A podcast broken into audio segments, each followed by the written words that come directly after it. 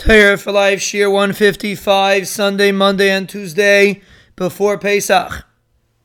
The Gemara in Chagiga, Daf Heyamid Beis on the bottom, discusses a very interesting story with one of the Ameiraim.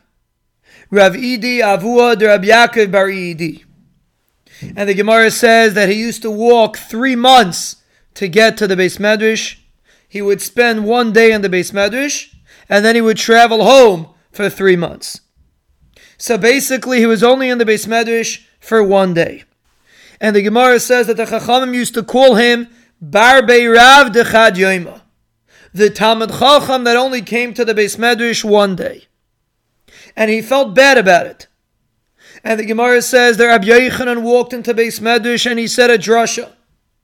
The pasuk says Yoim Yoim Yidroshon.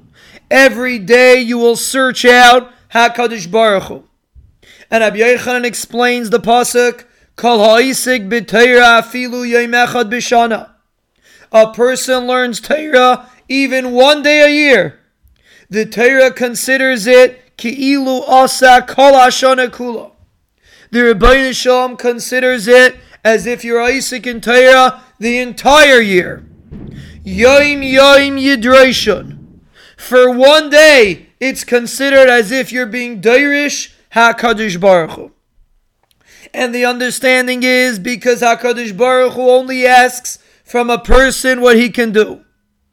And therefore, if a person only has the ability to learn one day in the year, like this Amira, was only able to learn one day a year because he had to go home for Yom Tiv, then the Rebbeinu Shalom doesn't ask you for anything more. And the Rebbeinu Shalom considers it as if you learn the entire year because it's not about results, it's about utilizing your opportunities. And the same thing applies to every individual in every situation.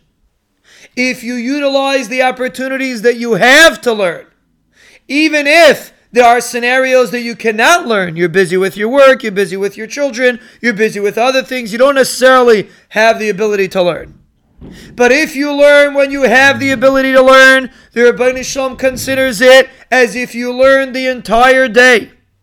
But if a person, Rahman al does not learn when he has the ability to learn, not only is he punished for not learning when he should be learning, but he also loses the schar for the times that he didn't have the ability to learn. Because he can't say that the reason why he didn't learn is because he couldn't. Because when the Rebbeinu Shalom gave him an opportunity to learn, he didn't seize the opportunity. So basically, if we utilize the opportunities that HaKadosh Baruch Hu gives us, we don't only gain that those times that we learn, we get schar, but we get schar for the times that we didn't have the ability to learn.